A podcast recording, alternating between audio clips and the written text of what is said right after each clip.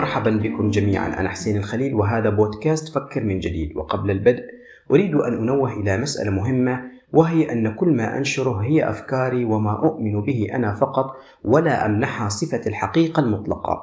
فتحتمل الصواب والخطأ ولا ألزم بها أي أحد. هل شهادة الأنثى تعادل نصف شهادة الرجل بناء على الآية الكريمة التي تقول فرجل وامرأتان وهل هذا الموضوع شامل شهادة الأنثى في كل المجالات أم أنه مقيد بشيء محدد؟ وهل المرأة فعلا ناقصة عقل ودين؟ هذا هو موضوع حلقة اليوم. دائما ما نسمع مقولة أن شهادة الأنثى تعادل نصف شهادة الرجل ونأخذ بتفسير الآية التي ذكرت ذلك دون تمحيص ودون تدقيق مرددين بذلك أقوال ما يمليه علينا الموروث الديني. يقول الله سبحانه وتعالى واستشهدوا شهيدين من رجالكم فإن لم يكونا رجلين فرجل وامرأتان ممن ترضون من الشهداء.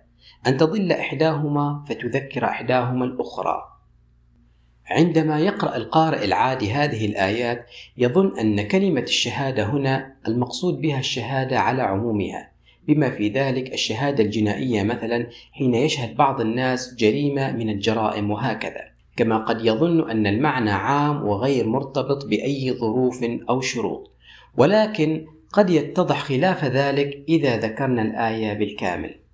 قال تعالى يا أيها الذين آمنوا إذا تداينتم بدين إلى أجل مسمى فاكتبوه وليكتب بينكم كاتب بالعدل ولا يأب كاتب أن يكتب كما علمه الله.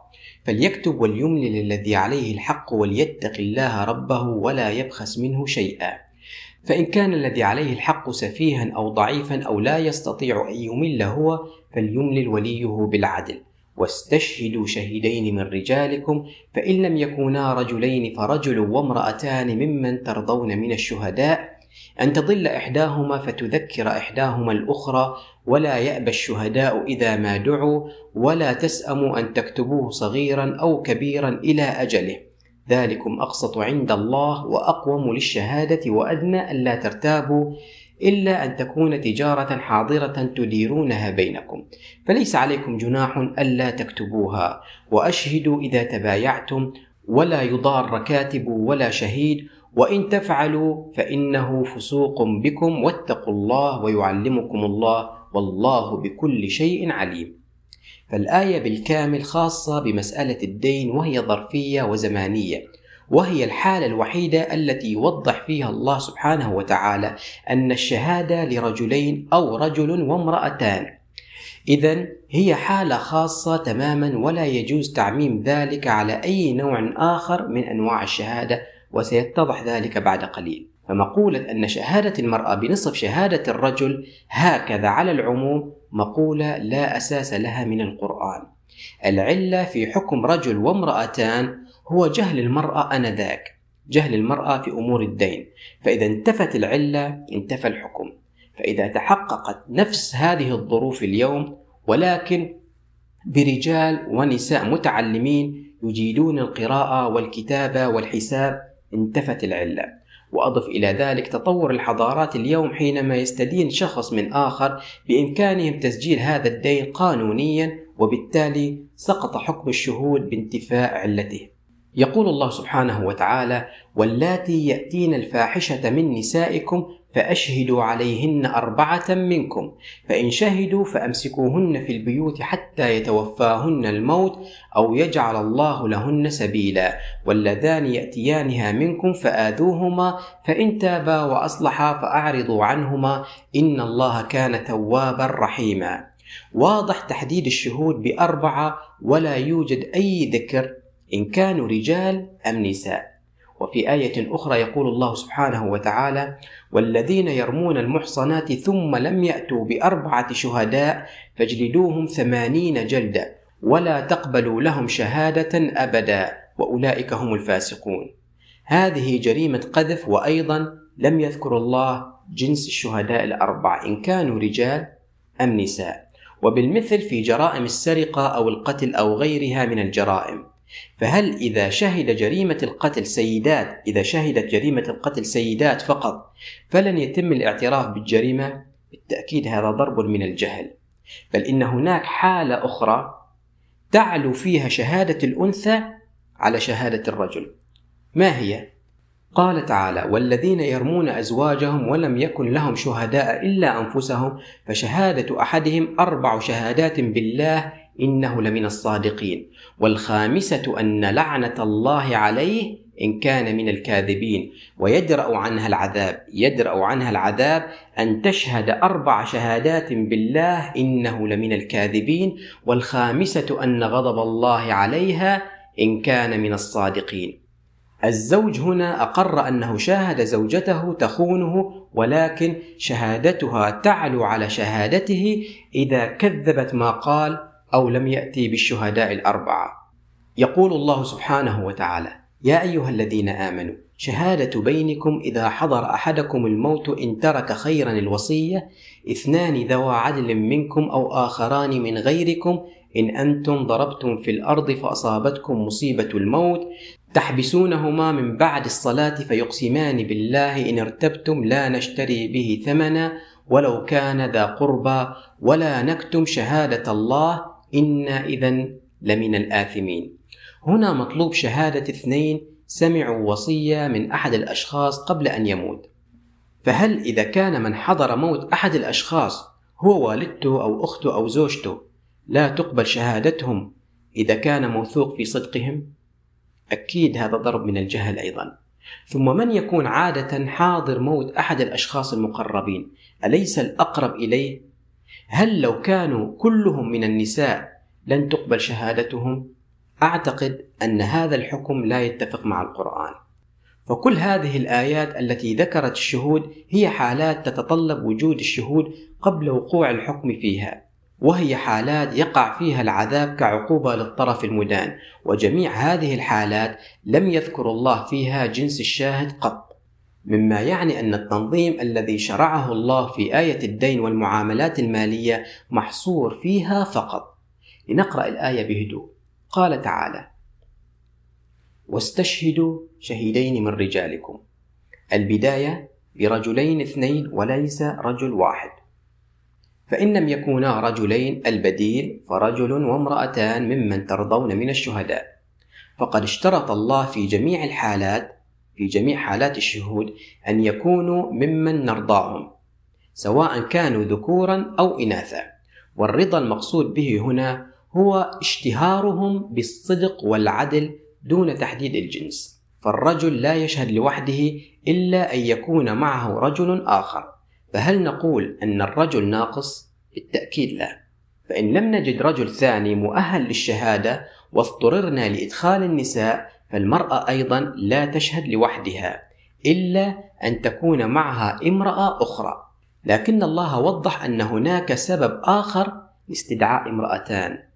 أن تضل إحداهما فتذكر إحداهما الأخرى. الآية تتحدث عن احتمالية ضلال إحداهن. أن تضل بالتالي تكون شهادة المرأة الأخرى إما تذكرة للصواب أو تثبيتا لما قالت. لكن مهلا ماذا عن الاحتمالية الأخرى؟ ماذا إذا انتفى الضلال؟ ماذا لو لم تكن امرأة ضالة؟ الجواب لا داعي لامرأة أخرى لأن الله يقول ممن ترضون فالرضا يعود لأهل الدين. إذا رضيتم بهؤلاء الأشخاص الذين سيشهدون أم لا؟ وليس الله لأن الله لم يقل ممن أرضى. بل ممن ترضون. فالموضوع عائد إليكم أنتم. فيتم الاكتفاء بامرأة واحدة ورجل واحد ممن نرضى من الشهداء. والسؤال المهم لماذا جاء الضلال هنا مع المرأة تحديدا وليس مع الرجل؟ بل وما هو الضلال؟ هل هو النسيان كما ادعى فقهاؤنا الأفاضل عندما قالوا أن تضل إحداهما فتذكر إحداهما الأخرى؟ أي إذا نسيت امرأة تقوم الثانية بتذكيرها. فهل الضلال هو النسيان فعلا؟ لنقرأ القرآن ونفهم ما هو الضلال. القرآن فسر لنا الضلال ولن أخرج عن مفاهيمه. قال تعالى قال فما بال القرون الأولى؟ قال علمها عند ربي في كتاب لا يضل ربي ولا ينسى. فإذا كان المقصود بالضلال هو النسيان فهل يستقيم المعنى يا صديقي العزيز هنا أن نقول لا ينسى ربي ولا ينسى؟ بالتأكيد لا. فهذا حشو والقرآن لا يوجد فيه أي كلمة زائدة من دون معنى. إذا الضلال ليس النسيان. قال تعالى قل لا أتبع أهواءكم قد ضللت إذا وما أنا من المهتدين. إذا الضلال عكس الهداية وهو التباس الأمر واتباع الهوى. والمقصود به في آية الدين هو أن المرأة التي ارتضينا بها للشهادة تحت نفس شروط قبول شهادة الرجل ذوى عدل وصدق كانت في ذلك الزمان ليست لديها أو ليس لديها الخبرة الكافية في المعاملات المالية في ذلك الوقت.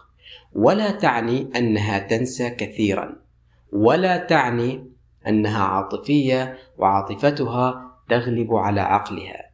ولا تعني أن تركيبة عقلها فيه نقص بل إن هذه الأيام في هذه الأيام المرأة درست الاقتصاد والمحاسبة والرياضيات وجميع العلوم ووصلت إلى أعلى درجات العلم وحكمت بلدانا بأكملها وأوصلت بلدانها إلى أعلى المراتب الاقتصادية والسياسية والتعليمية بل وحتى العسكرية.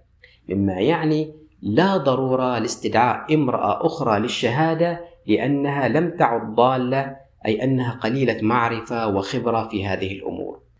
بل إن المرأة الآن وصلت لوزيرة اقتصاد ورئيسة لأقوى دول العالم اقتصاديا في أوروبا. فنساء أيام زمان لم تكن تدخل في مجال المعاملات التجارية والبيع والشراء وغيره فكانت ذو خبرة قليلة أو تكاد تكون معدومة. ومن المفارقات العجيبة عند رجال الدين أنهم يرفضون شهادة الأنثى منفردة بل ويرفضون شهادتها بالكلية حتى لو كانت أكثر من أنثى. لكنهم في المقابل في المقابل يقبلون بشهادة أم المؤمنين عائشة عندما روت أكثر من ألفين حديث. طيب السيدة عائشة أولا وأخيرا أنثى. كيف تقبلون شهادتها؟ بالأحاديث ولا تقبلون شهادة الأنثى. كلهم إناث.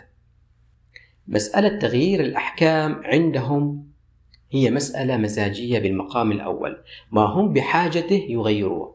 فمثلا الرسول كان يحارب بالسيف والرمح والأدوات البدائية وكان ينتقل على ظهر الدابة في سفره. وبما أنهم بحاجة للوسائل الجديدة استخدموها. فاستخدموا الأسلحة الحديثة والطائرات والسيارات ورموا بالسيف والرمح والدواب عرض الحائط. والشيء الذي لا حاجة لهم به أبقوه كما هو كموضوع شهادة الأنثى مع أن العلم أيضا تطور ودخلت المرأة المدارس والجامعات ووصلت لأرقى المناصب. لكنهم أبقوا الحكم كما هو لأن تغييره سيجعل المرأة أفضل منهم وهذا ما لا يرغبون به.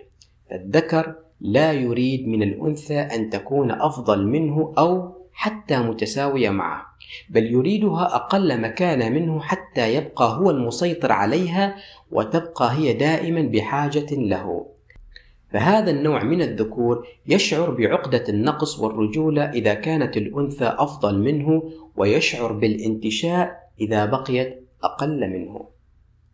الذكر الشرقي وأقول الذكر وليس الرجل لأن الفرق كبير بين المعنيين، فالذكر الشرقي يخاف من الأنثى المتعلمة ولا يستطيع مواجهتها حتى لا تتغلب عليه، فيريدها دائما وأبدا تابعا وليس متبوعا، وأنا هنا أتحدث عن الذكور وليس الرجال.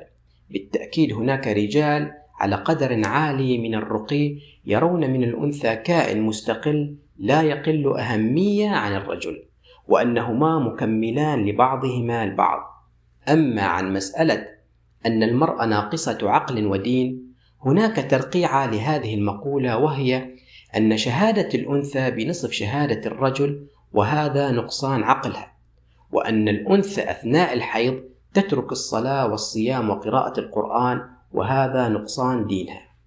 وهذا الكلام لا أصل له في القرآن. فشهادة الأنثى وكما رأينا هي خاصة بموضوع الدين لجهلها بهذه الأمور وهذا الحكم ظرفي ونزل لزمان ومكان محدد وانتفى بتعلم المرأة ووصولها إلى أعلى مراتب العلم. أما أن المرأة لا تصلي ولا تصوم ولا تقرأ القرآن أثناء الحيض فهذا أيضا لا وجود له في القرآن.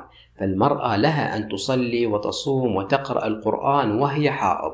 فالله لم يمنعها من ذلك بل الموروث الديني هو من منعها وتم توارث هذا الحكم حتى أصبح من المسلمات بل إن المرأة تهاجم تهاجم من يقول أنها ليست نجسة. تهاجمه وتسبه وتشتمه وتقول لك لا نحن نجسات. لا عتب. والحيض وبالنص القرآني هو أذى وليس نجاسة. المؤلم هو عندما تأتي أنثى مؤدلجة وتدافع عن هذا الشيء لتؤكد أنها ناقصة عقل ودين. فبعض النساء تقول من أنت حتى تقول أن المرأة الحائض ليست نجسة؟ بل هي نجسة هي نجسة. شاء من شاء وأبى من أبى. ونحن ناقصات عقل ودين وهذا شرف لنا هكذا تقول.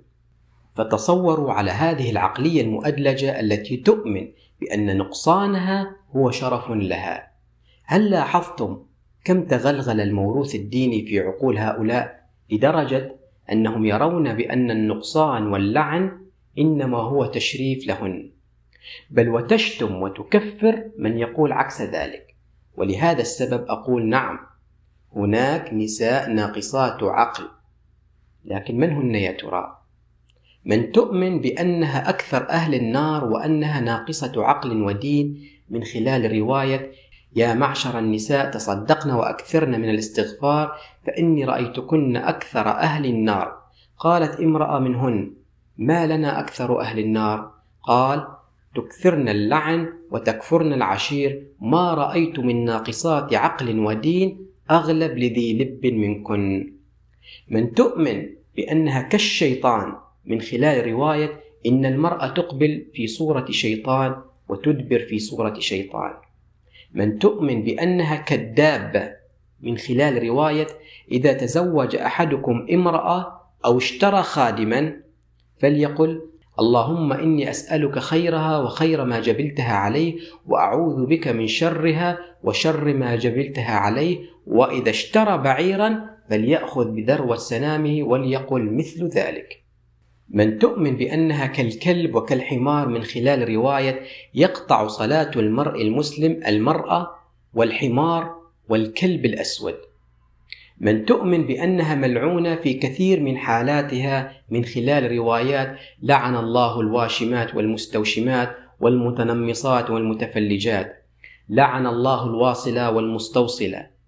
لعن الله زوارات القبور. إذا دعا الرجل امرأته إلى فراشه فأبت فبات غضبان عليها لعنتها الملائكة حتى تصبح. من تؤمن وتقتنع بأنه يجب تعنيفها وضربها وممارسة السادية عليها من قبل زوجها إذا نشزت حتى تستقيم.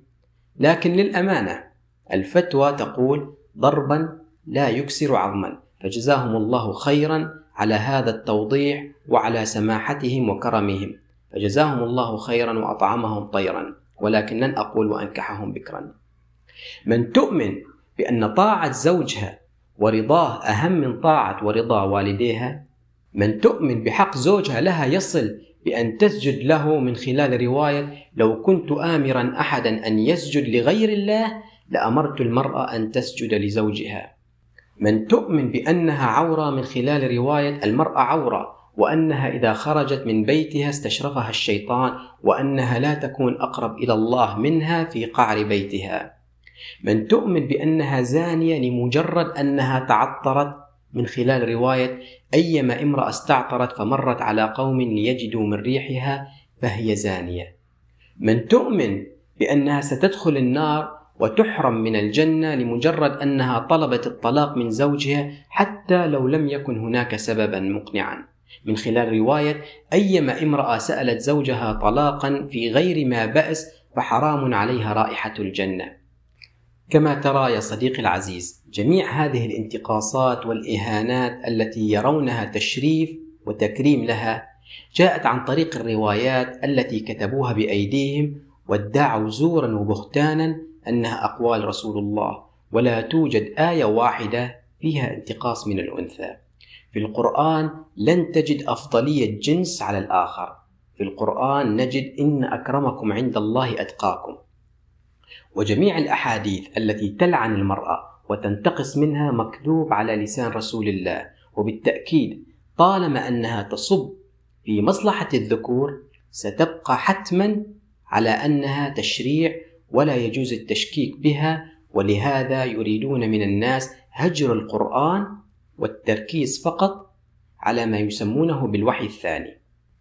فخلاصة الكلام يا صديقي العزيز شهادة المرأة تعادل شهادة الرجل في زماننا هذا ولا تنقصه أبدا.